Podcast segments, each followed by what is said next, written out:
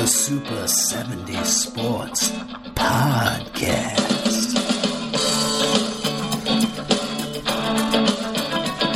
Oh, hell yeah.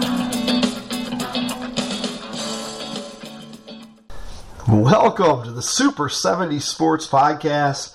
I'm Ricky Cobb, and we've got a good one for you today. My guest is a two-time Major League All-Star, two hundred fifty-six career home runs, and if you follow Super seventies Sports, uh, you know there's no secret about the affection that I have for the Montreal Expos. Well, this man was the everyday third baseman of the Expos from nineteen seventy-five through nineteen eighty-one. So let's waste no time. Joining me now on the Super seventies Sports Hotline, Larry Parrish. Larry, I'll start off with the Expos. What was it like playing baseball in a foreign country at the tender age of twenty years old? You know, I grew up in, in Florida and in, uh, in the South, and, and uh, really hadn't ventured very far uh, at that time. You know, I'd only been in a, maybe Georgia, Florida, Alabama, and uh, I think a, a trip to the to the mountains in Carolina for vacation, and you know I hadn't really never ventured very far. And when I signed with the you know with the Expos in Montreal, I was really had to you know you basically had to get out the atlas and, and figure out, all right, where am I, you know where's this at? and uh, and then from there uh, you're coming up through the minor leagues, and I I played uh, you know I signed and played. Uh, Uh, like the first year season, they call it a half season A ball in Jamestown, New York, but that was during the during the summer. Mm-hmm. Uh, my my second year, uh, I played in the Florida State League, so I was actually playing, you know, basically at home. And uh, now my second full season with the Expos, I went to Quebec City, and it was. It was a total shock for me, not only culturally, but uh, weather-wise. I, I'd never been in weather like that in my life. And we, you know, we fly out of uh, uh, Daytona Beach, Florida, and go to Quebec City, and there is snow piled up along the edge of the runways. And so we got off that plane, and it was like, I've never been this cold in my life, and it's uh, so it was it was quite different. And Quebec City, like you know, like you mentioned, is uh, you know, it's the language is predominantly French there, and uh, it was you know it was adjustment playing you know being somewhere and, and uh, uh, trying to converse in a new language, read uh, the menus. Uh, but you know, at, at the time, you're a young kid, and you're just, uh, uh, you know, really you enjoy. You're playing baseball, and you're in traveling, and and uh, uh, you know the. Uh, and I must say that you know the French women, uh, you know, were just you know dark hair, and the, the skin was you know they were beautiful women. So as a as a young As a young, uh, you know, nineteen, twenty-year-old, uh, it wasn't too bad. there were there were worse places to be then, I guess. There was worse places to be, yes. So, yes. All right, so uh, so it was a good thing that that uh, uh, you were able to make that adjustment because, you know, pr- pretty much b- before you know it, you're taking over uh, in in Montreal at third base. And, you, you know, you were a major league regular at the age of twenty-one, which is, uh, uh, you, you know, that's pretty, that's pretty quick. Uh, you know, especially for, uh, especially for a guy who, who wasn't drafted out of high school to, to be a major league regular within a few years. That's a pretty, uh, uh, that's pretty incredible, uh, achievement. Uh, how long did it take you before you really felt like you belonged, uh, in, in the big leagues? It was a, it was a little bit of an adjustment. Uh, uh, you know, I know some of the kids that I've coached today, uh, you know, when they get called to the big leagues, I don't think it's as big an adjustment for them because they don't know who they're playing against. You know, they they don't really have the the uh, the awe, I think, or respect of the guys that's played before them. Mm-hmm. Uh, now, most of us, uh, uh, we grew up, uh, you know, trading baseball cards, having baseball cards, uh, and I grew up. I grew up. Uh, my dad taking me to all the spring training games down in Florida, and so I was a. You know, baseball fan. And I remember uh, when I got called up, and, you know, after that, that double A season in Quebec, I got called up to Montreal. And the first place that we played was in Pittsburgh. Well, they had just won the World Series, and, you know, and I'm on the field with, you know, with, uh, you know, all those guys, Steve Blass, Doc Ellis, uh, Willie Stargell, you know, all those guys that just won the World Series, and I'm on this, I'm on the same field with them, and I'm, I'm standing by the batting cage, you know, and just, you know, I was standing out there like a fan, you know, it was like, wow, you know, I'm on the same field with these guys, and uh, I know that, uh, but you know, at that time I was just, uh, I, I'd been called up at the end of the year, and, you know, when I wound up playing, uh, played a lot, uh, the, you know, to finish up the seventy-four season. And then the next spring training, you know, I made the club uh, starting third baseman out of the spring, but I started the season uh, pretty slow. And uh, I remember we were in Chicago and playing the Cubs, and, and after the game, you know, we played day games back then. Gene Mauch uh, was my manager, uh, and Gene uh, come to my come to you know called me in and, and said that uh, he wanted to take me out to eat that night. Oh, you know, and it was like, yes, sir. And I'm thinking, boy, this is you know this you know he's going to tell me that you know he's going to send me down. Uh, because I wasn't hitting uh, very, very well at the time, and Gene said, you know, while we were we finished eating, and then we got to talking baseball, and you know, Gene, you know, said, hey, I've been around this game a long time, you know, I know a player when I see one, and he says, you got all the talent to be a major league player, uh, but you have to believe that you belong. And you're as good as the guy next to you that you're playing against. You, he says you're you're giving the other guys too much respect, and you're giving yourself too little respect. And you're going to have to change that attitude if you're going to play up here. And and if you and there's no reason why you can't play here. You have enough talent. And I think that talk really, uh, you know. The, It was like, it was a confidence booster. It was like, this guy believed in me. You know, I I had grown up, uh, uh, you know, when he was managing the Phillies uh, with uh, Richie Allen, who would, went on to become Dick Allen and Johnny Callison and those guys. And, sure. and uh, so, sure. so uh, I think that talk just sort of, uh, all right, you know, he thinks I belong here. Maybe I do. And then from then on, Uh, you know, it, I had a pretty good career. Well, yeah, I mean, no doubt about it. Uh, and, you know, let, let's talk a little bit because, you know, you really, you started to really come into your own uh, in the late seventies, and, and the Montreal franchise really started to come into its own about the same time. I mean, you were blossoming as a play into an all-star caliber player, and Montreal for the first time in its, you know, the history of this expansion team is is starting to win and, uh, you know, have a very formidable uh, lineup. A lot of young talent, a uh, lot of, uh, you know, future Hall of Famers that you, that, that you played with uh, at that time. Uh, take me back to the opening of Olympic Stadium in seventy-seven.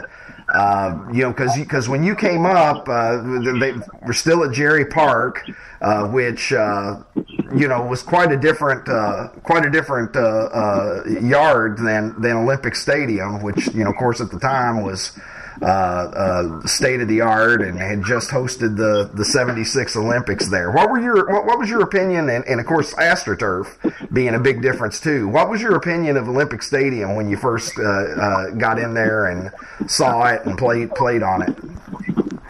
Uh, it was, like you said, when I first came up, uh, we played in a ballpark that was, it was, uh, they had been the triple A uh, affiliate for the Dodgers, and, and played at uh, Parc Jarry, and it was a it was a minor, you know, triple A ballpark that they added uh, bleacher seats to, and and uh, you know, so that it would hold the, you know, hold enough people. Uh, but I think it only held, if, I, if, I, if I'm not mistaken, like twenty-nine thousand people when it was packed. That's tiny. And, and uh, you know, the clubhouses were were actually down the left and right field line.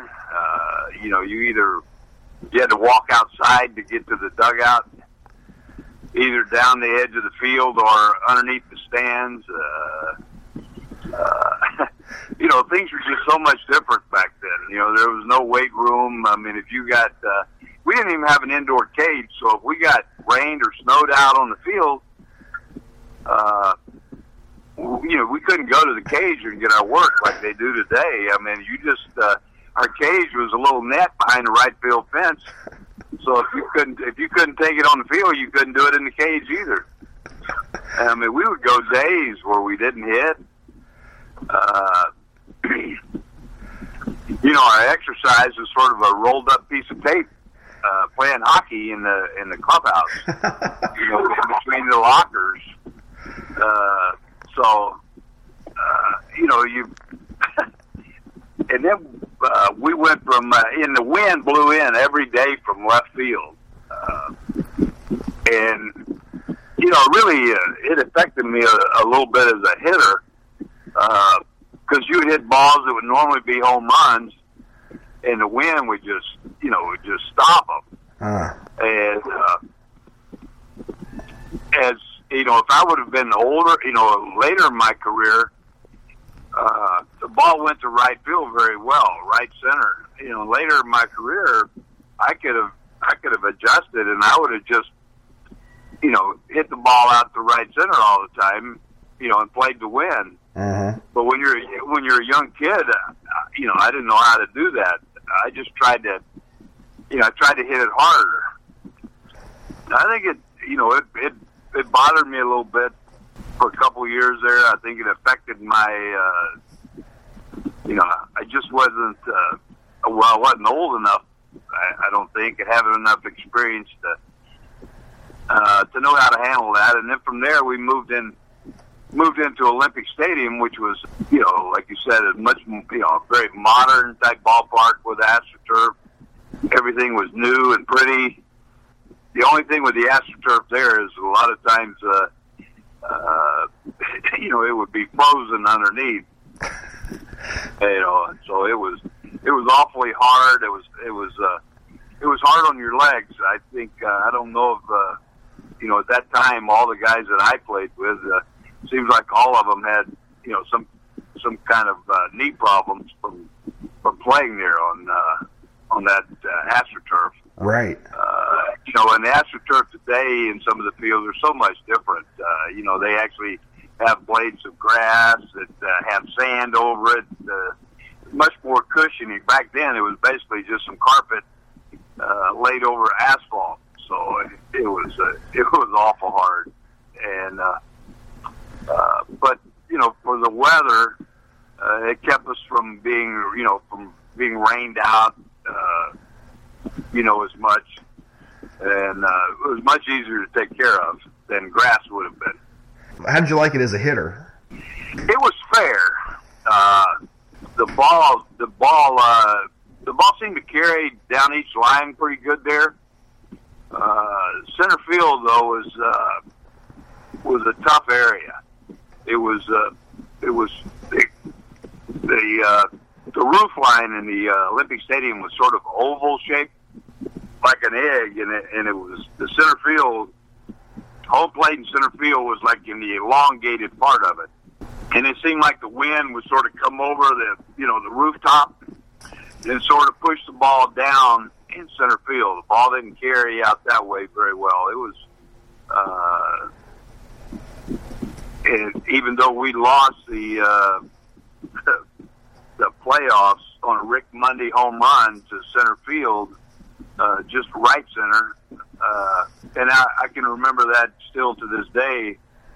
Uh, that playoff game, uh, when he hit it, the ball just did not normally go out of the ballpark out there. You know, we had Andre Dawson in center field, and when when Rick hit that ball, it was like you knew he hit it good, but it was like, uh, you know, Hawk or, you know, he'll, he'll run that ball down.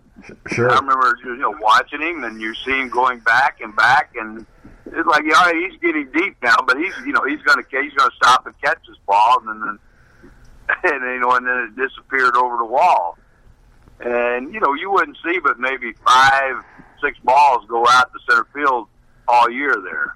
Wow, you know, it's a lot different than, uh, much different than, you know, the ball carried a little bit different uh, then than it does today.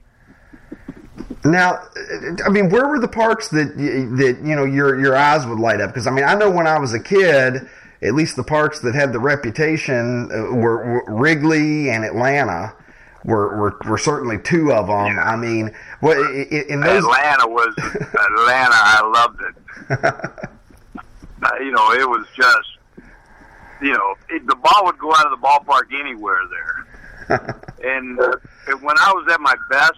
Uh, as a hitter, I was a left center, right center. Mm-hmm. I didn't pull the ball down the line uh, very much, you know, when I was swinging the bat good. So, you know, I get in that ballpark, and it was like, okay, ball goes, you know, ball go anywhere here. Uh, and uh, now Wrigley, we, you know, it, the wind affects the ball so much in Wrigley Field.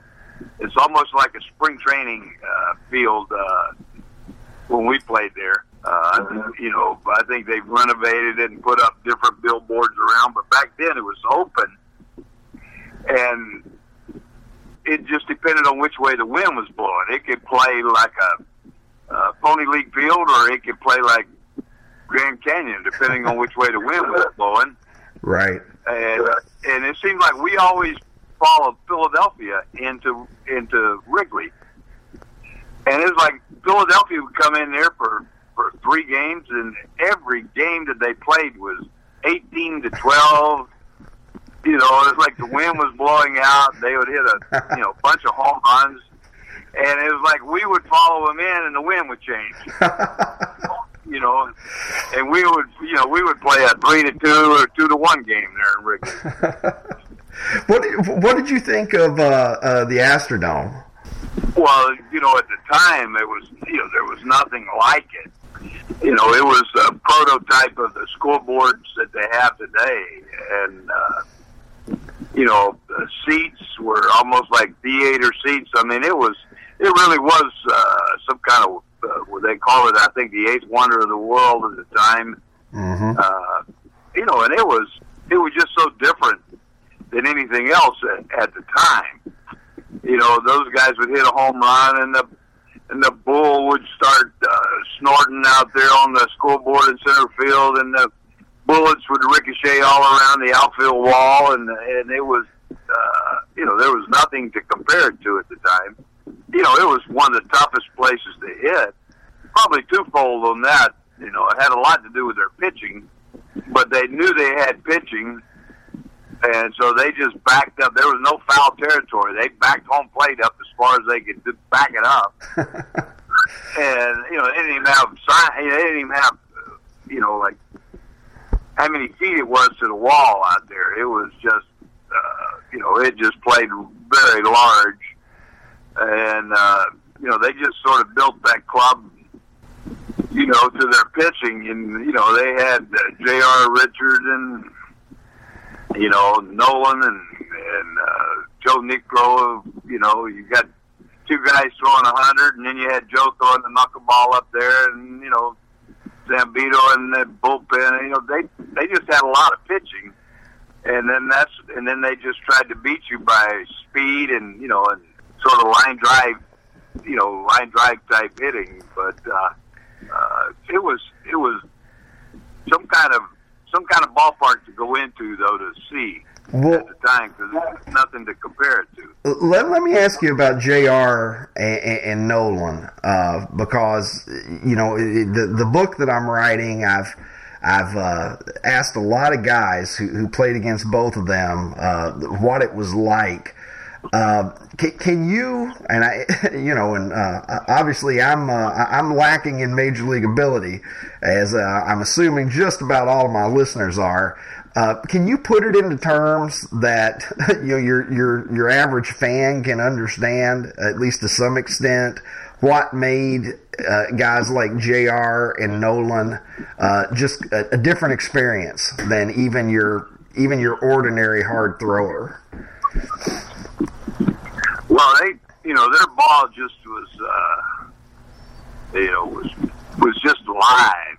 Uh, you know, they had that little extra jump to it, and you know, in the mound uh, at, at, at that time in Houston, it seemed like it was about three foot high out there. It was like you were looking, you know, up on there. It was like they were throwing on top of a mountain, throwing downhill, and uh, you know, it was a big ballpark, and and then both of those guys, you know, their their fastball, they were different. Uh, Nolan's just sort of, uh, you know, would just sort of explode on you. It, it, it almost, you know, it, his receiver's fastball, they, you know, it just seemed to have that uh, little rise to it. They said it doesn't happen, but as a hitter, it sure seemed like it did.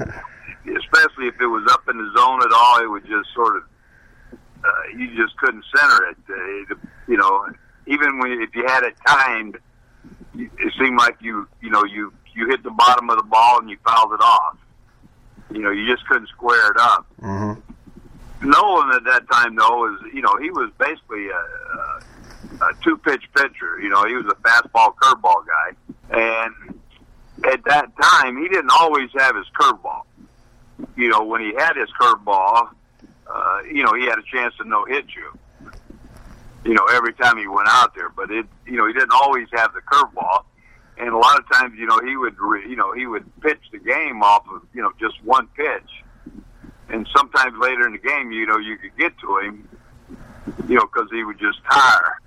But you know, he became, you know, he became more of a pitcher later in his career. He started, uh, you know, being able to, being able to throw the changeup and you know, you know, move the ball around and. And uh, you know, he got more control of uh, of his fastball, and, and uh, but J R. Richard at the time was uh, to me there was no one there was no one in his category. Uh, he he just had so much leverage out there on the mound. He was tall, big guy as it was, and he he just his pitch was you know, his fastball just had so much down downward angle to it.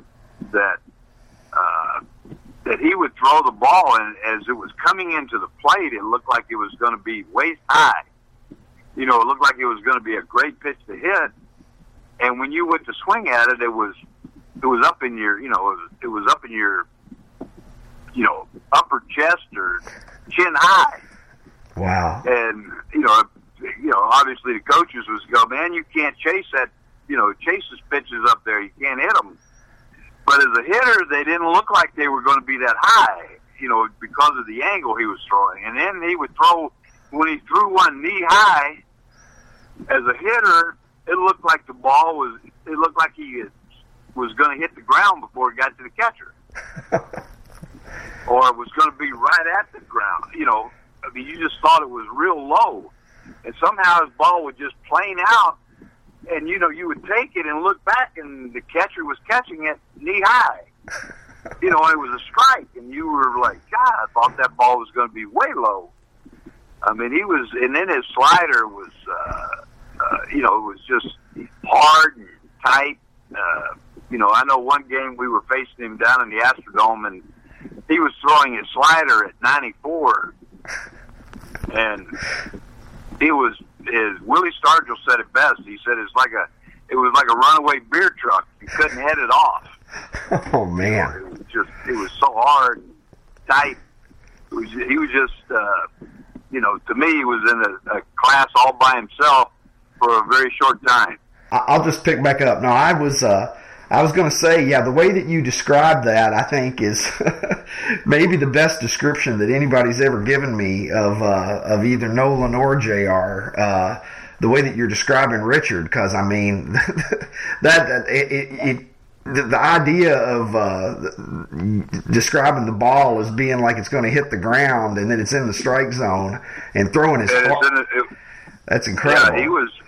There was no one that I saw that was in his, that, was, that compared to him for a very short period of time there. Um, you know, you, men- you mentioned Willie uh, Stargell, and, th- and that got me to thinking, you know, there's a home run that Willie Stargell hit at Olympic Stadium that I've had several guys talk to me about, saying it was the longest ball that they ever saw anybody hit off of, uh, off of Wayne Twitchell. In, off of Wayne Twitchell? In, yeah, in seventy-eight. Did, uh, did, do you remember that home run I'm talking about? Oh, yes. All right. Well, it's one of those they homers. You know, there's no there. Obviously, there's no video footage of it today or anything like that. So it's just like uh, it's like talking about the Wild West and you know how how fast some guy yeah, was how on the draw. Was that guy right? So I mean, you know, I, so what I are your memories of that? I think about that a lot. You know, I've seen these guys in the nineties. I was coaching and and. Uh, You know, early two thousands, and you know, steroids uh, were were part of the game. Uh, you know, guys got stronger, and, and uh, you know, and they were hitting some, you know, some long home runs and stuff. And I was thinking, my goodness, how far would Willie Stargell hit the ball if he would have been on the juice? Because I mean, he hit balls that that uh, you know, he hit two. Out of Dodger Stadium, you know, in the palm trees. Yeah. And then that one in Montreal, uh, it was, I can remember that was, uh, because the first the first time up that day, first of all, Wayne Twitch was, it was a perfect storm for Willie. Uh, uh, Twitch was a, you know, pretty good pitcher, but uh, Twitch was sort of a sidearm, you know, low three-quarter type guy. Uh-huh. And his ball tended to tail a lot. And he had just a little bitty slider. Uh, and he was tough on right-handed hitters, but left-handed hitters, you know, gave him trouble. And especially a guy like Willie, because Willie had that, you know, long arms and, you know, big big frame. And, and if you were going to get Willie out, you had to be able to tie him up inside. Well, Twitch couldn't get there. You know, that was that was that was not his A game. So really, he, he would have been better off if he would have just walked Willie every time he come up.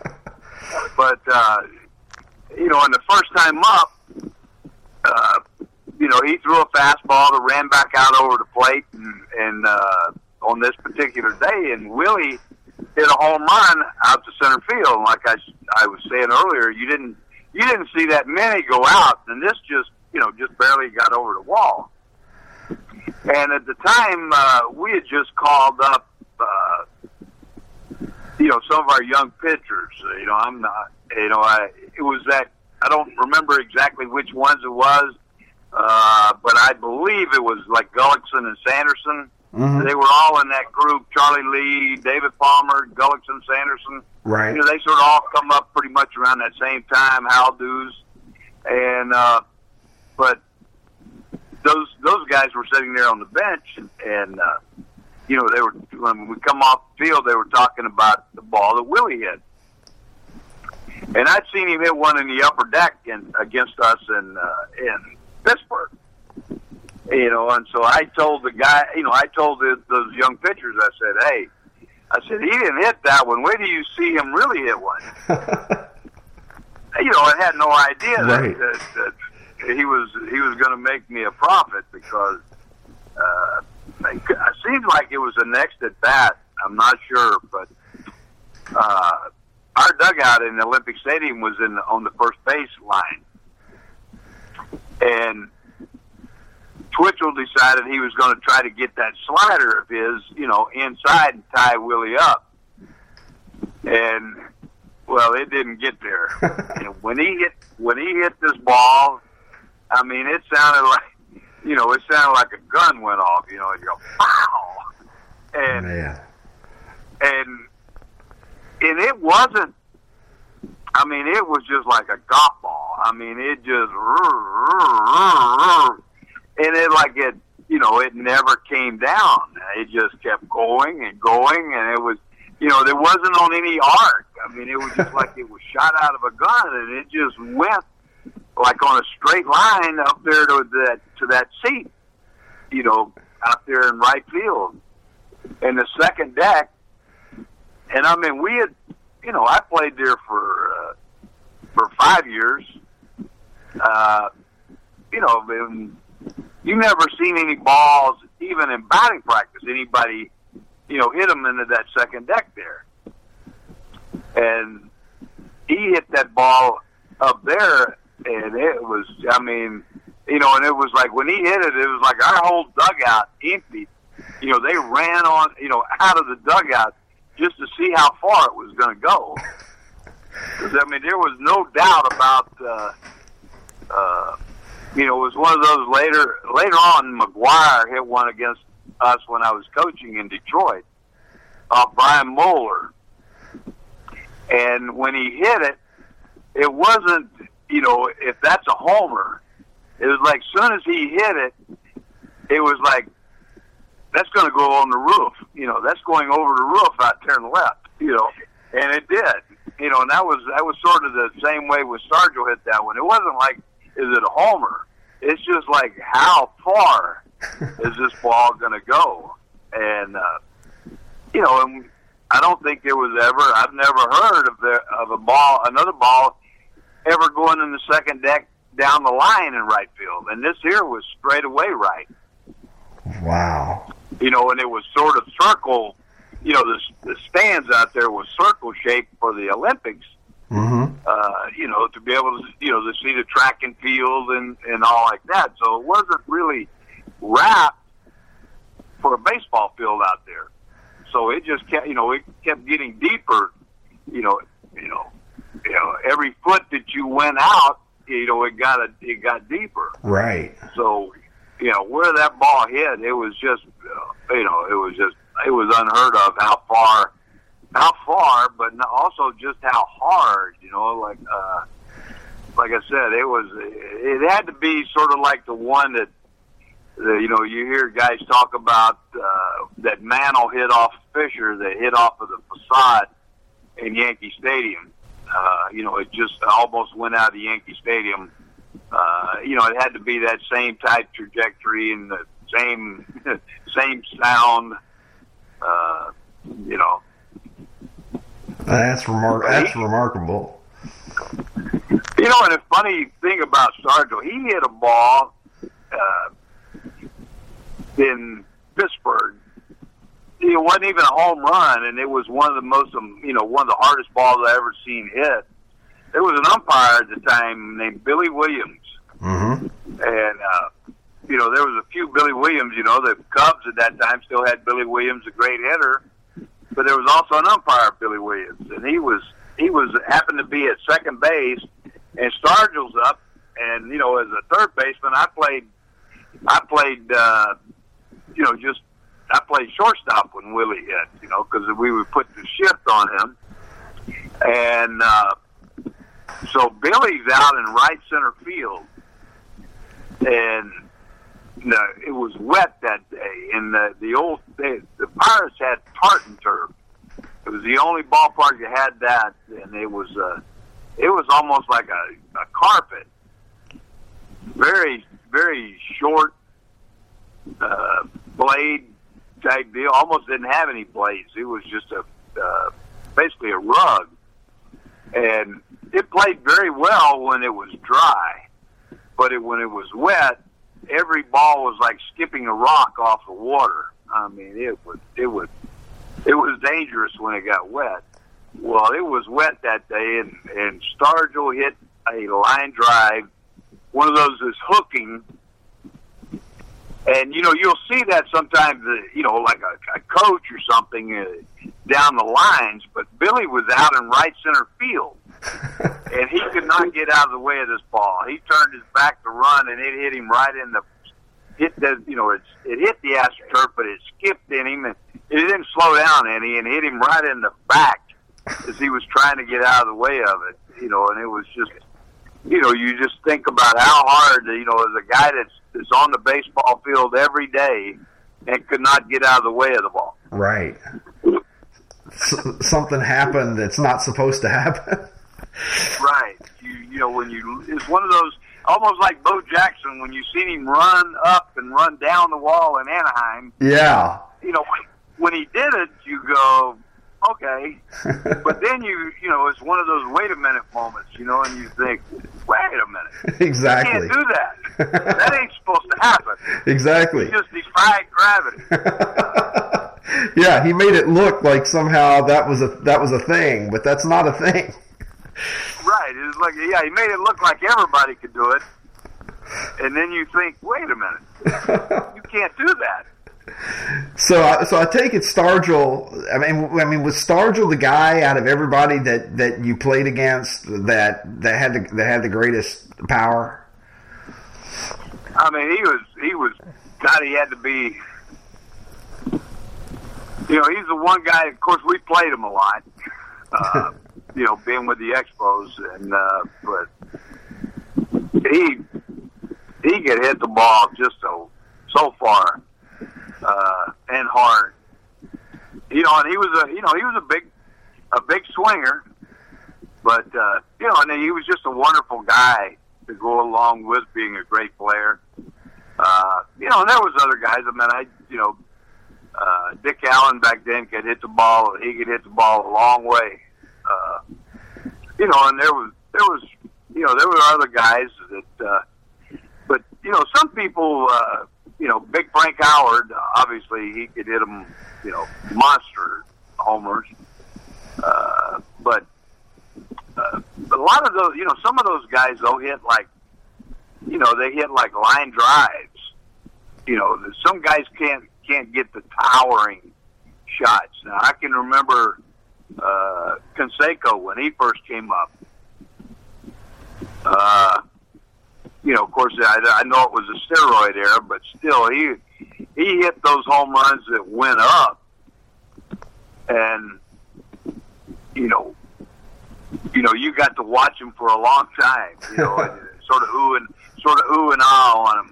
McGwire could hit him like that. Where, uh, you know, there's other people that hit, uh, you know, they hit more of a line drive type homer, and it's just boom, you know, and the ball's out of the ballpark, home run.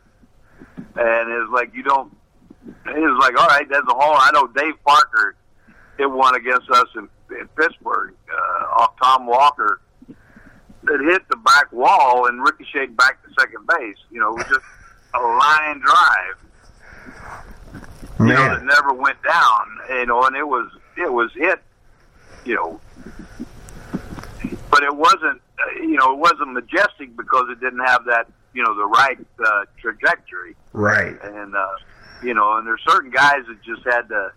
You know, had that trajectory that it was. Uh, you know, it was beautiful when they really. When they really got into one. All right. Well, this well this is about you. So so so here's your chance to, to toot your own horn. I mean, looking back on your career, I mean, you, you hit more than a few yourself, and you know you were a big guy with some pop. Uh, what what what was uh, what's on the short list of uh, of the, the best ones that you got a hold of? You know, a lot of it has to do with what stadium you're playing in. You know, some of them. Uh, You, you really can't tell, you know, just how far the ball went, and then and then other stadiums are, you know, you can sort of mark them. Uh, it's like the like Boston, you know, if you right field you can mark it, like where Ted Williams hit that ball out there. But you but you take left field and you got the net. It just, you know, hard to tell how far those balls go. It's just a home run. You know? Right, exactly. Uh, so I hit I hit a couple in Yankee Stadium that, you know, where you can sort of compare. There's been a lot of history there in the old Yankee Stadium. And uh, I hit one uh, off Bob Shirley there that, uh, you know, went in the upper deck in left field. And, uh, you know, I was pretty proud of that one. And then I hit one uh, off Phil Niekro there when he pitched, pitched a little bit with the Yankees. And uh, I always like the I always like the ball down and in. And Phil threw me a knuckleball that went, you know, went right to my sweet spot, you know, and I squared it up. And uh, they used to have the uh, uh, the bullpens behind out there in left center field, and they had both bullpens, the visitors and the Yankee bullpen, and then behind that they had the, they had an ambulance out there, and I hit the ball on top of the ambulance. That, uh, Uh, and uh, Phil Rizzuto was still doing the announcing there, and he talked about it being one of the longest home runs he saw there. And uh, so that was, uh, you know, that was that was neat for me personally. Yeah, that's pretty special. And in such a, you know, in a ballpark with so much history, like, like you said, you know, that's uh, right. I, it, so let me ask you one more question about the National League, and then I'm gonna then I'm gonna jump ahead to later in your career. But I, uh, seventy-nine, you made your first All-Star team. Um, what was that experience like going out? I believe it was the the fiftieth All-Star game, and it was uh, at the Kingdome. Uh, that year, a lot of people remember that for Dave Parker's uh, throw from the outfield. Yeah, but what, what was that experience like? Uh, you know, sort of arriving at that level. You know, you had a tremendous year in seventy-nine, and then being there in that locker room with, you know, just the best of the best. It was, you know, it was a, it was a wonderful uh, place to make an All-Star team. Uh, you know, the. Uh, It wasn't quite like it is today, but back then, you know, we went to the field and worked out. There wasn't a home run hitting contest, but uh, uh, there was a lot of people there, though, when we took batting practice. And, uh, you know, and that was fun. And then we did the, we went out into the sound and uh, to one of the islands, and they cooked salmon. And so it was a, you know, in the Northwest, a very beautiful place. Uh, And then being in the locker room, and you know, was you know many many Hall of Famers at the time.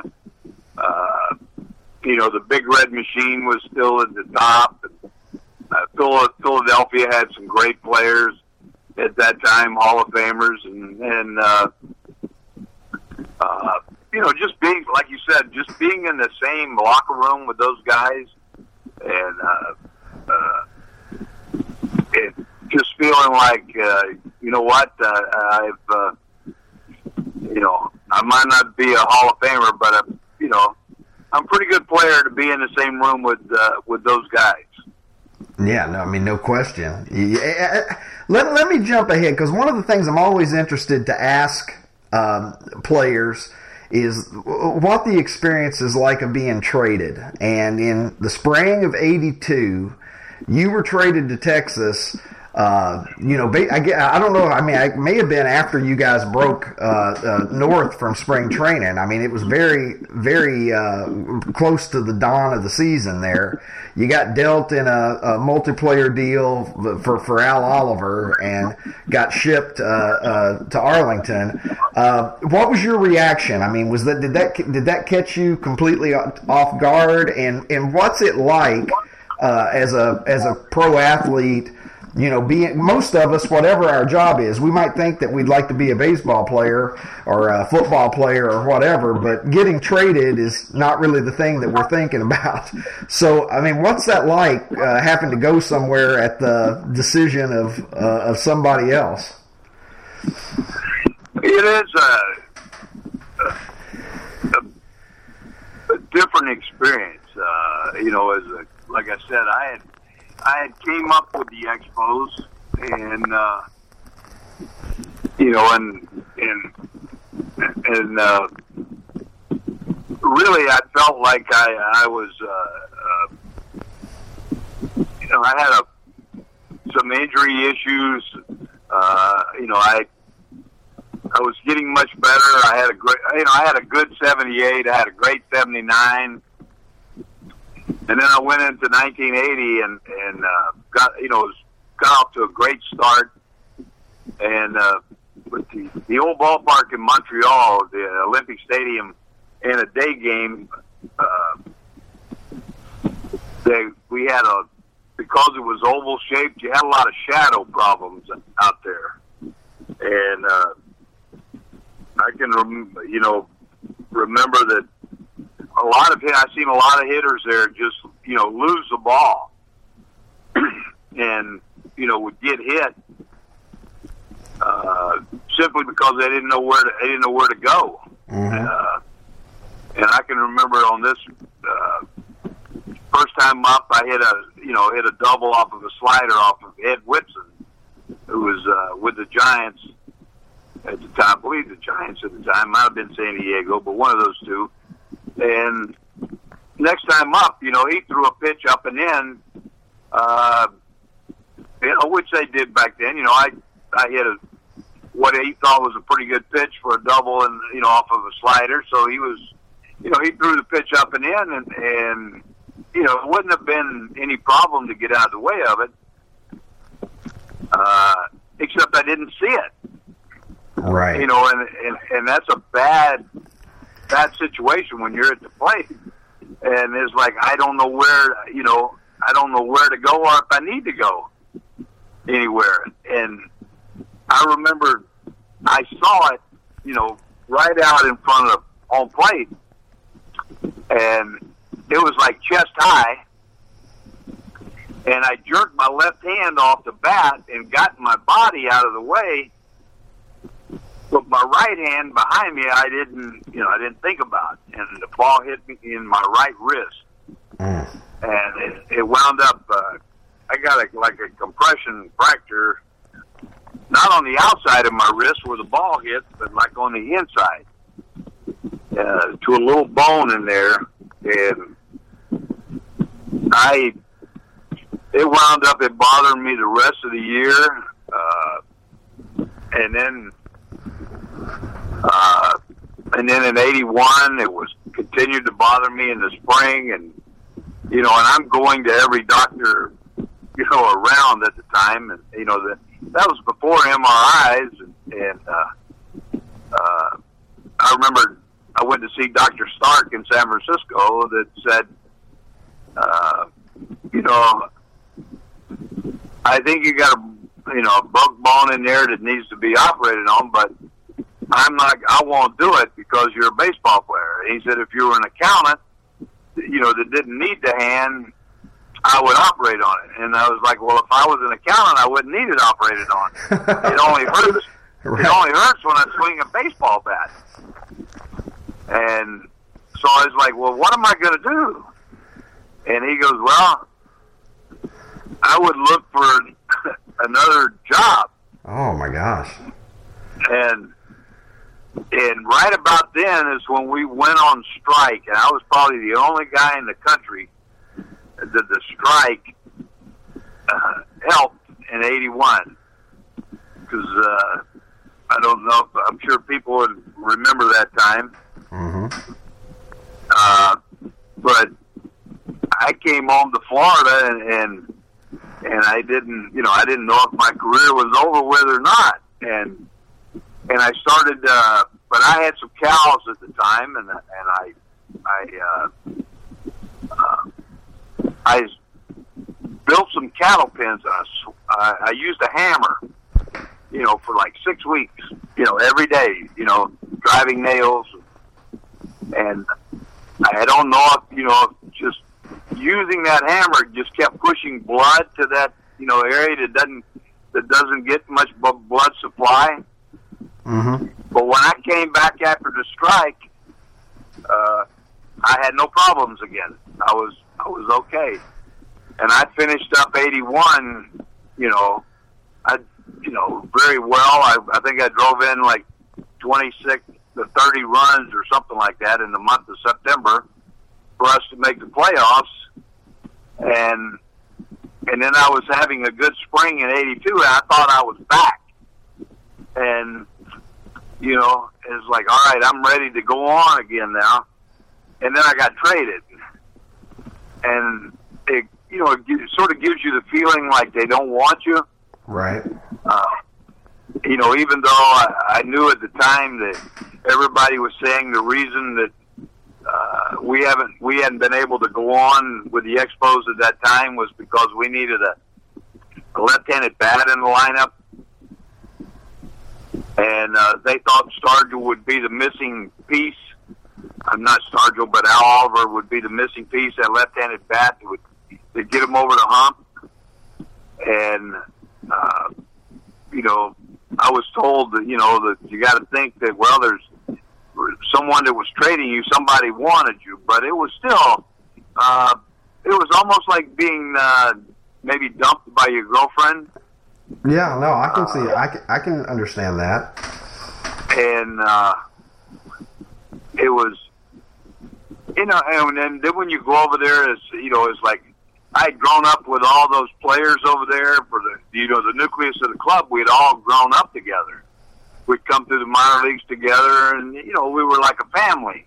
And then all of a sudden, you know, you're sort of cast out. And, uh, you know, you got to, uh, and, and when I got traded, uh, you know, at the time, too, the Expos, I mean, we were, uh, we had went through the, the school of hard knocks, I guess you might call it, in seventy-six, and now we'd gradually gotten better, and, and then, uh, you know, in seventy-nine, uh, we lost to the Pirates on the last day, and they won the World Series. In eighty, we lost to the Phillies, like on the last day. They won the World Series. In eighty-one, we lost to the Dodgers in the playoffs, and they won the World Series, and so we were... You know, we were like the, the the great team. We just hadn't quite went all the way yet. Right, knocking on the door. But, but we've been knocking on the door, and we were a great team with a lot of talent. And I got traded to, to Texas down there, and it's like, whoa. You know, they didn't uh, – it wasn't a good club. Uh, you know, and, it, and it's funny, like – you know, the Expos wound up folding because of financial situation. But at the time I played there, the city was going great. The organization was owned by Frothman. Uh, you know, and we were first class. When we traveled, the hotels, everything was first class. And when I got traded to Texas, it was just the opposite. We were the club that was sort of uh, fly-by-night, cheap.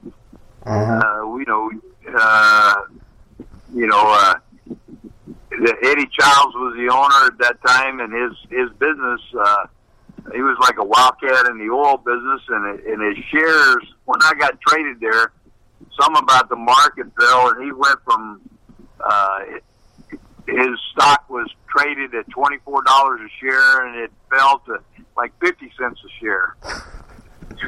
So. All of a sudden, you know, it was like we, you know, we weren't a good club. Everything was, uh, uh, you know, we're just so different. It was quite an, it was quite an adjustment. And then I was, uh, I found out that spring that I needed, uh, I needed glasses, and I wore glasses during spring training, which was, which was fine. But then we opened up the season and we started playing night games, and and I could not, I, all I could see was. was reflections, uh, glare from everywhere. So I, so then I went to trying to find a contact, and at, at that time I had astigmatism in my left eye, and, and I had trouble finding a contact. I, you know, I went through the first two months in Texas trying to find a contact that would, that would stay put mm-hmm. where I could see. Uh, it was like it would work in the, in the office. But when I took it to the field where the wind was blowing and everything, and I would blink and it would spin, and then all of a sudden I couldn't see the ball coming. Oh, man, that's got to be frustrating it, as heck. And, and I, I mean, it was like every other day I was at the, the eye doctor, And it took two months before we, before we finally found the lens that was thick at the bottom, that was weighted, thin at the top, so that uh, toric lens, so that I could, it would stay put, so that I could actually see the ball. And then, and then from then on, I wound up having a, you know, a good career in Texas, and and uh, uh, you know, it was it was completely different uh, atmosphere. It was uh, it was more what I would, you know, had grown up with, sort of country, uh, western. Uh, you know, it was hot instead of cold. Uh, you know, it was so it was it was totally totally different. Uh, three hundred sixty degrees from weather-wise from Montreal down to, to Arlington. Uh, but, you know, loved it, loved it down in Texas. And, and uh, after that, after I finally got uh, adjusted and, and uh, just, you know, enjoyed my time there. Uh, we never, we, you know, they wound up uh, becoming a money ball club after I left, but not not during the time that I was there. I, I want to ask you about something that uh, you know. It's it, it's one of the it's the it, the, the C word. Uh, you know, from baseball in the nineteen eighties, which is collusion, because you know in eighty-eight uh, you got dealt to, to, to Boston, and uh, uh, and you know hit pretty good in Boston for for the time that you were there, and uh, you know there was no reason to believe that. Uh, Larry Parrish wasn't still a productive player at that time in your career, but my understanding is is that you, like a lot of guys, veterans, uh, had difficulty getting a getting a fair offer uh, at, after that eighty-eight season, uh, and ultimately you decided to go to Japan. Could you kind of take me through your experiences after eighty-eight and then kind of realizing that it wasn't going to happen uh, here in the States, and then making the decision to to, to go and play in Japan? Yeah, at the time, uh, uh, you didn't know about the collusion, but it was, but like you said, it was, you know, here's a guy that I hit, you know, and in nineteen eighty-seven, I hit thirty-two homers, drove in one hundred some runs in Texas. Also. And then in eighty-eight, and then eighty-eight, uh, I wound up having knee surgery uh, at the very beginning of spring training. It was a uh, meniscus tear in the right knee, so I missed all of spring training. And then started the season, uh, you know, in the opening day lineup. Well, that was a that was a mistake, uh, you know, especially at, uh, you know, at the time I was thirty-five, and, and you know, it just all, you know, the game was moving too fast, you know, without spring training. Right. And uh, it took. It took a while that year to, to you know, to to sort of get on track. But I still thought, like you said, I still thought I had a lot of baseball left. And all of a sudden, there wasn't there wasn't any anything out there other than, yeah, you can come to spring training with us and you know and try to make the club. And you know, I think a lot of guys and you know were. You know, at the time, they were trying to get rid of all the, the older players. And, uh, you know, it was a master plan to get rid of the older players that had sort of been a part of the union, that had gone through the strikes in the past, and they were going to try to, the owners were going to try to take back uh, some of the stuff that they had given and give away in the negotiations. And, and, you know, I didn't really know... Uh, you know, what I was going to do, uh, you know, I just took for granted that, well, that's the only, the only, uh, available thing is, is just go to spring training and try to make a club. I never had to do that, uh, since I was a rookie. And, uh, but then my, my agent, Dick Moss, called and, and said that, hey, we have an offer, uh, to go play in Japan. Are you interested? And, you know, at the time, you know, I'm, you know, I'm thirty. I'll be, I was going to play the next season at thirty-six years old. So, you know, you knew at the time that you didn't have many years left. Mm-hmm. And, and with the money that they offered at that time, it was like, well, I'm not going to make that. I'm not going to make that money here. So, yes, I'm interested. And, uh, so we wound up, uh, going to Japan and playing there for two years. And, uh, you know, it was a great experience. Uh, uh, you know, just seeing a, a, a different part of the world, a different culture. Uh, you know, uh, it was, it was great. And it wound up, uh, I always say that, you know, that, uh, I played baseball, you know, in four languages. I played in English, French, Spanish, and Japanese.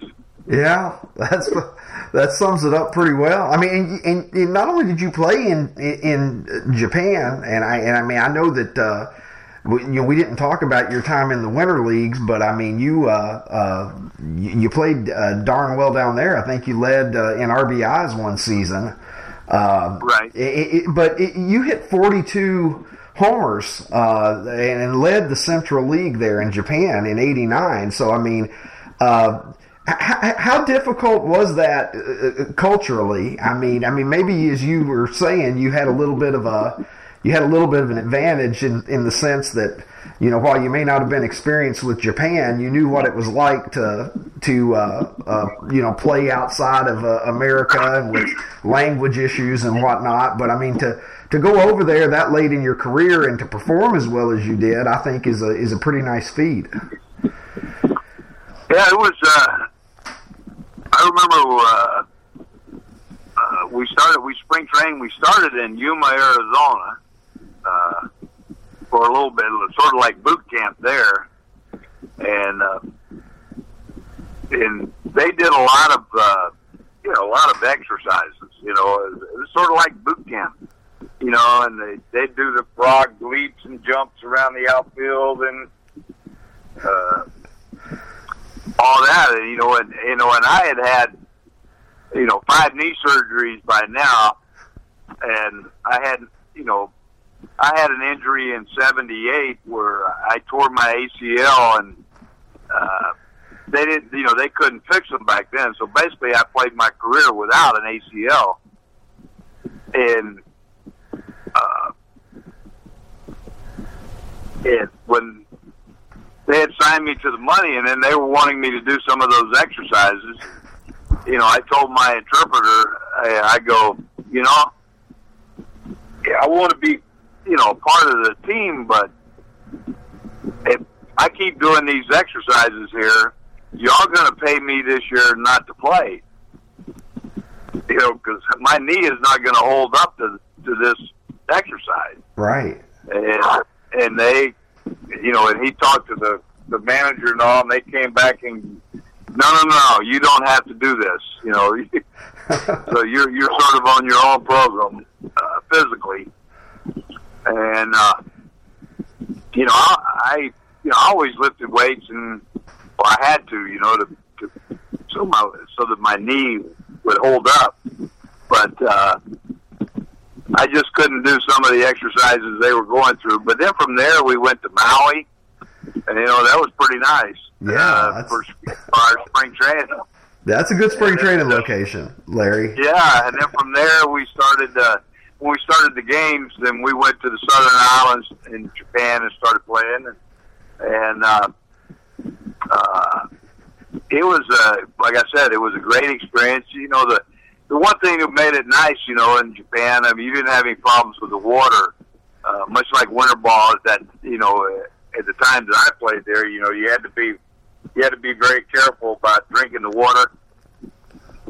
Uh, in Japan, you didn't, you didn't have that problem. Uh, you know, it was, you had to adjust to. Uh, at the time, I, I wasn't familiar with sushi, you know, I never. Never ate it, uh, you know. And then after a few years, you know, I, you know, even to this day, you know, that's part of my uh, part of my diet. But uh, at the time, you know, it was new to me, and it was uh, it was a, always an adjustment at different places to food. But uh, uh, but we, you know, we settled in and adjusted uh, very well. Uh, I was a big horse racing fan. Japan loves uh, horse racing, so uh, I fit in very well there. And uh, so, just uh, we enjoyed our stay there. How was the quality of the pitching? That that's one of the questions that I always have. I mean, at least at that time, I mean, you know, you you obviously had had, had been looking at big league pitching for, for about fourteen years or so at that point. Uh, how was the quality of, of pitching in, in that league? Uh, the pitching was very good. Uh, they could, they compared, uh, you know, some of the clubs, like the Tokyo Giants compared, uh, you know, man for man might have been as good a pitching staff as I, as I ever faced. Wow. Uh, you know, uh, I don't, you know, we, they might have not been throwing ninety, I meant uh, one hundred, but everybody threw in the nineties on that club with different breaking balls. And uh, a lot of a lot of splits, uh, so they were uh, uh, very formidable pitching wise. You know, Nomo, I faced Nomo when he was over there, and he came over here and pitched, you know, and pitched very well. Uh, but when I was over there, I would have said that there was ten or twelve pitchers over there that was better than Nomo. Wow! When I was over there. Yeah, but position player wise, uh, position player wise, they didn't compare.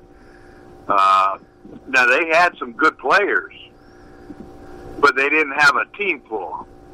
Uh, you know, and that's why they a lot of times they would come to the States looking for a hitter, mm-hmm. uh, especially a power hitter, because they were uh, they had a. What I call it, uh, they didn't have many two fifty hitters. Right. You know, it was like, you know, it was like they had some guys that could hit three hundred, uh, you know, that two eighty to three hundred top top of the line hitter, uh, you know, leading off and in the middle of the lineup. But then after you got, you know, six, seven, six, seven, eight, nine, we're going to be hitting two hundred. Right. You know, they didn't have the two fifty guys down there. Uh, I know I played with a shortstop over there, Ikeyama, that uh, he would have been a heck of a player if he would have, you know, if they would have been movement at that time to come over here. Uh, he had a strong arm. He was at like six two, one ninety. Uh, he had power. Uh, he was just a he was just a heck of a player. You know, they could have played over here, and no doubt in my mind. But they just didn't, you know, they just didn't do that at the time. Yeah, because Nomo was uh, Nomo was the was the first, right? I mean, right? Yeah. So, I, all right. Well, I'm, I'm, I want to uh, wrap it up here with you. I don't want to monopolize all your time, but I but I sure am enjoying it. But I, I wanted to ask you just a little bit about your coaching and managing career, because. Um, you know, l- looking through it, I mean, for, for many years after your after your career, you you, you managed, uh, and of course you've you've coached as well and scouted. Uh, you know, you won you won league championships, and I'm sh- quite sure that a lot of my listeners don't know this, but I mean, you won league championships at the at the A ball level, Double A, and, and a couple at Triple A. So uh, it, it, one of the things that, that that interests me about your managing career is that lots of times it seems like all star caliber players maybe are reluctant to go down to the minor leagues and and coach, you know, particularly at, at the lower levels, and you did that. Uh, what was that like going back, the long bus rides and, you know, in some ways, I guess your career kind of coming full circle to, you know, when you were a minor leaguer yourself? I'm not a, a fan of flying, and so bus rides didn't bother me. Okay, now I gotta I gotta stop and ask you about that real quickly, because I I was a guy who was afraid to fly. Like, well, if I never flew, now here I am admitting something, but I never flew until I was in my late thirties. I grew up paralyzed, you know, even, even just thinking about it. You know, my mother had a fear of flying, and I guess I picked that up from her, uh, you know, when I was a kid, and I didn't want any part of it. But, I mean, you obviously, as a big leaguer, you're flying all the time. Uh, I mean, how, how, how do you deal with that? And, you know, because that, that, that, you know, that whole sort of thing, because in your line of work, there was there was no way to, to avoid it. No, and I, I think, it, uh, you know, I've always, you know, I talk to myself. I never talked to anybody else about it, but I always felt like I would have, I would have been a better player in the older days traveling by train, uh, because, you know, flying bothered me that much. Uh, you know, there was days that, you know, I was always checking the weather. And when you knew you were flying out that day and and the weather was going to be bad between either where you were flying out of, where you were flying to, or in between, uh, you know, I'd be playing that game thinking about the flight that night. Uh, you know, and I think it took away from... concentration-wise, you know, for me, uh, sometimes just thinking about, you know, the flights, and sometimes they wouldn't be that bad, but to me, it was just thinking about them and, you know, dealing with it. Right. Uh, that, that that's almost the, the worst part. Was yeah. The, was the issue? It was. It was. Uh, uh, you know, I had a lot of trouble with it. I, I really did, uh, and. It, you know, we just had some, uh, you know, and I, it was a, I didn't fear it when I started out. It was just, we started, you know, we just had a lot of bad flights, I did. Uh, you know, and it just, it just kept building up to where, you know what, uh, I'm, I'm, you know, I just sort of felt like I was running out of, uh, I might be running out of luck, you know. You know, you know. It's like playing Ru- Russian roulette. Is like pretty soon the bullet's going to come up. I mean, did you? Did, I mean, that's just the way I felt. Sure. You know, and other people, other people, it didn't bother. But no, I can understand I it. Just, Speaking from my own personal I experience, I did not enjoy it. Did, I mean, were you ever? Did you ever? Th- were you ever on a plane that you thought, you know, maybe there was a chance it was going to go down? Oh yes. I had a few of those, and uh, you know, I know that uh, you know we we flew out. I can remember one flight that uh, we were we were flying an Ozark charter when I was in Montreal, and and we were uh, we played a game in Wrigley. And we get to, we go into the airport, and it's storming while we're going to the airport. We get to the airport, O'Hare Airport is closed down. People are laying all around the terminals, and, you know, tarmac, uh, you know, because flights have been canceled, flights, they're on hold. And we walked, stepped over all those people and got on a little B C nine and flew from Chicago to Saint Louis. And we got an off day the next day on a Monday. You know, we get a bus to right. to Saint Louis in eight hours, I think it was. What's the hurry? And yeah, what's the hurry? And they said, well, they, they this plane, they need this plane. It's it's it's supposed to go pick up somebody else. And and I'm telling you, we that plane did everything. From Chicago to Saint Louis, lightning just cracking everywhere, and uh, you know, you could have heard a pin drop the whole flight. Uh, and then when we get there, you know, the pilot comes on and goes, "Hey," you know, he circled for just a little bit, and then he he's like, I, "We only put enough fuel on here to get here, and guys, we're out of fuel. We got to go down."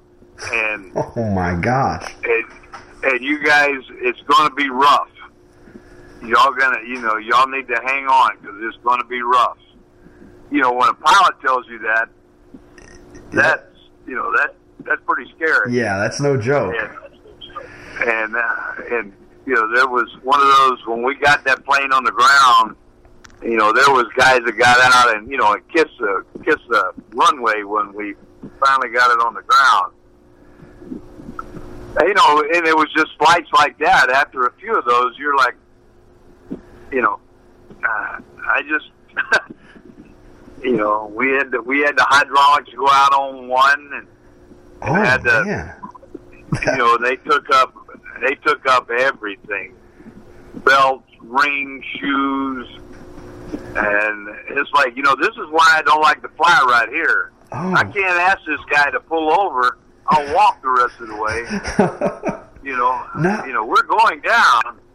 Was that when you were with Montreal that the that you had the high? No, ride? that was actually with that was actually with Texas. No kidding, and they took up like all your stuff, but like in anticipation oh, yeah. of possibly crashing.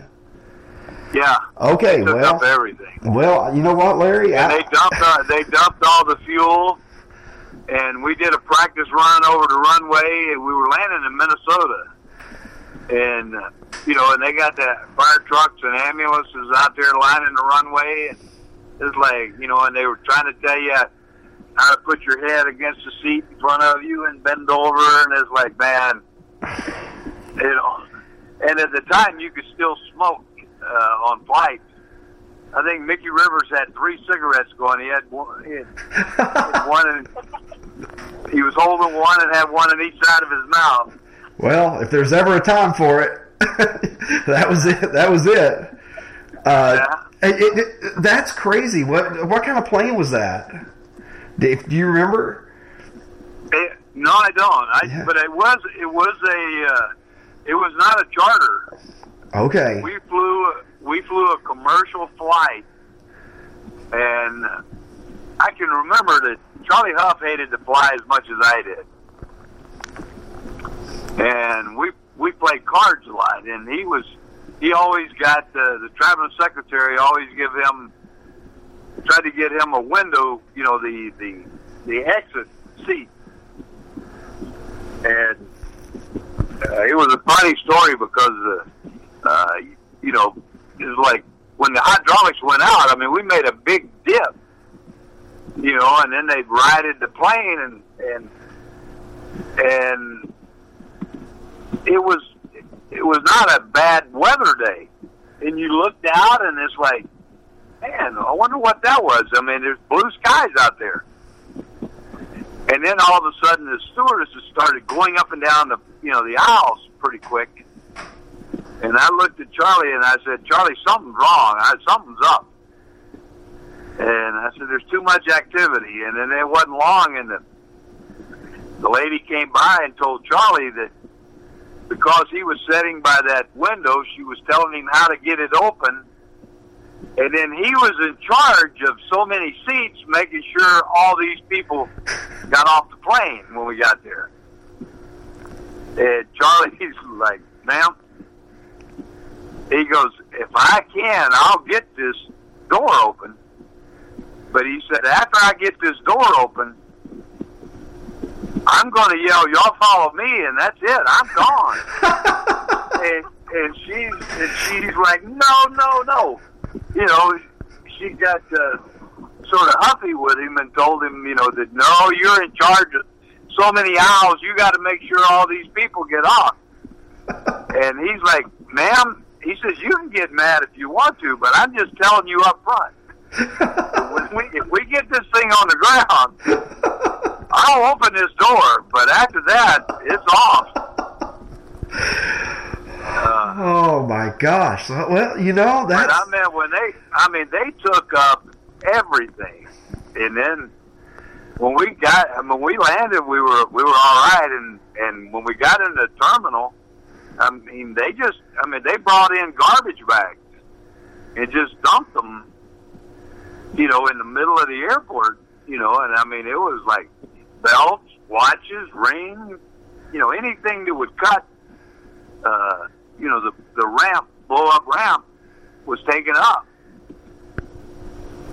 Wow, so it was it that, was it was quite an experience. All right, well, you know what? If, if I went through something like, you know, I'd like to say that I've conquered my fear of flying, but if something like that happens, why?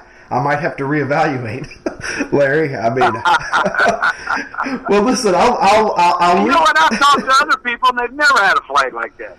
Yeah, I mean, you go through something like that, I, you know, I, I think that's going to stick with you. I mean, that's got to stay somewhere yeah. in the back of your mind, right? I mean, particularly if you don't like flying to begin with.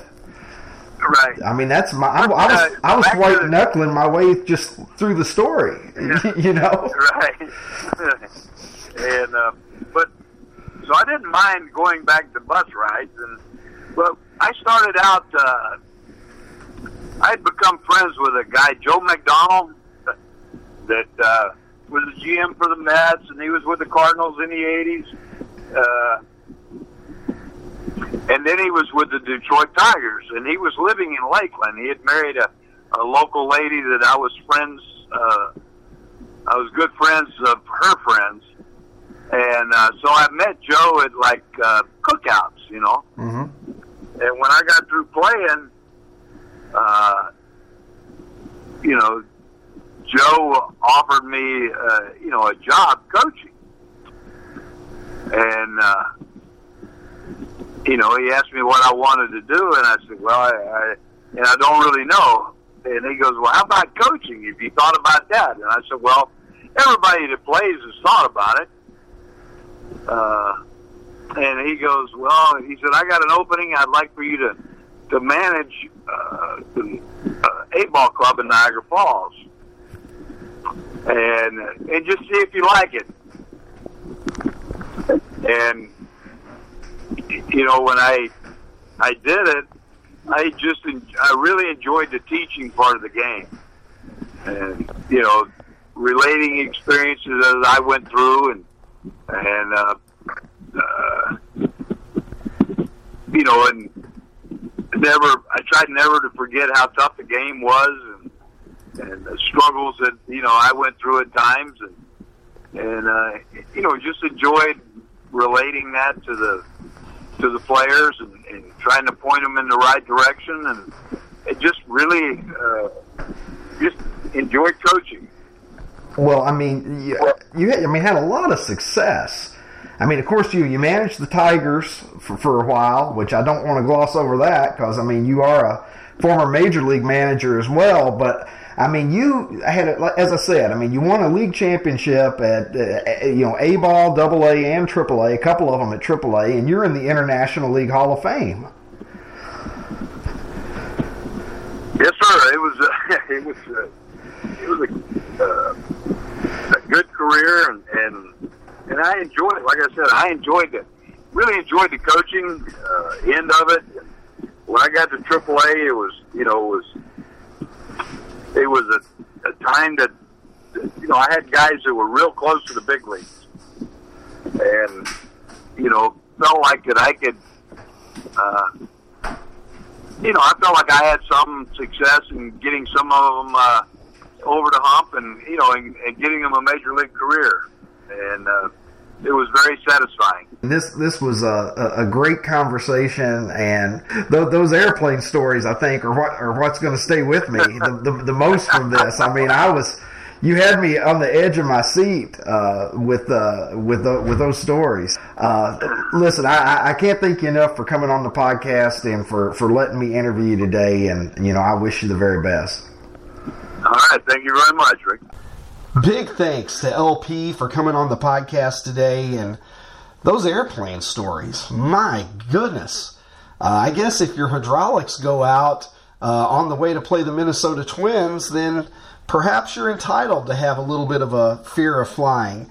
Uh, I, I felt like Lloyd Bridges in Airplane uh, just listening to those stories. I picked the wrong week to give up smoking or, or sniffing glue or something like that. Uh, my guest next time on the podcast is Basketball Hall of Famer Dan Issel. Uh, Dan, the leading scorer in the history of the University of Kentucky, and the number two all-time scorer in the American Basketball Association, a true legend of the game. So make sure that you tune in next time. We got great things coming uh, with Dan Issel on the podcast and a lot of other special guests lined up as well. So I'm Ricky Cobb. I thank you for listening, and I'll catch you next time on the Super seventy Sports podcast.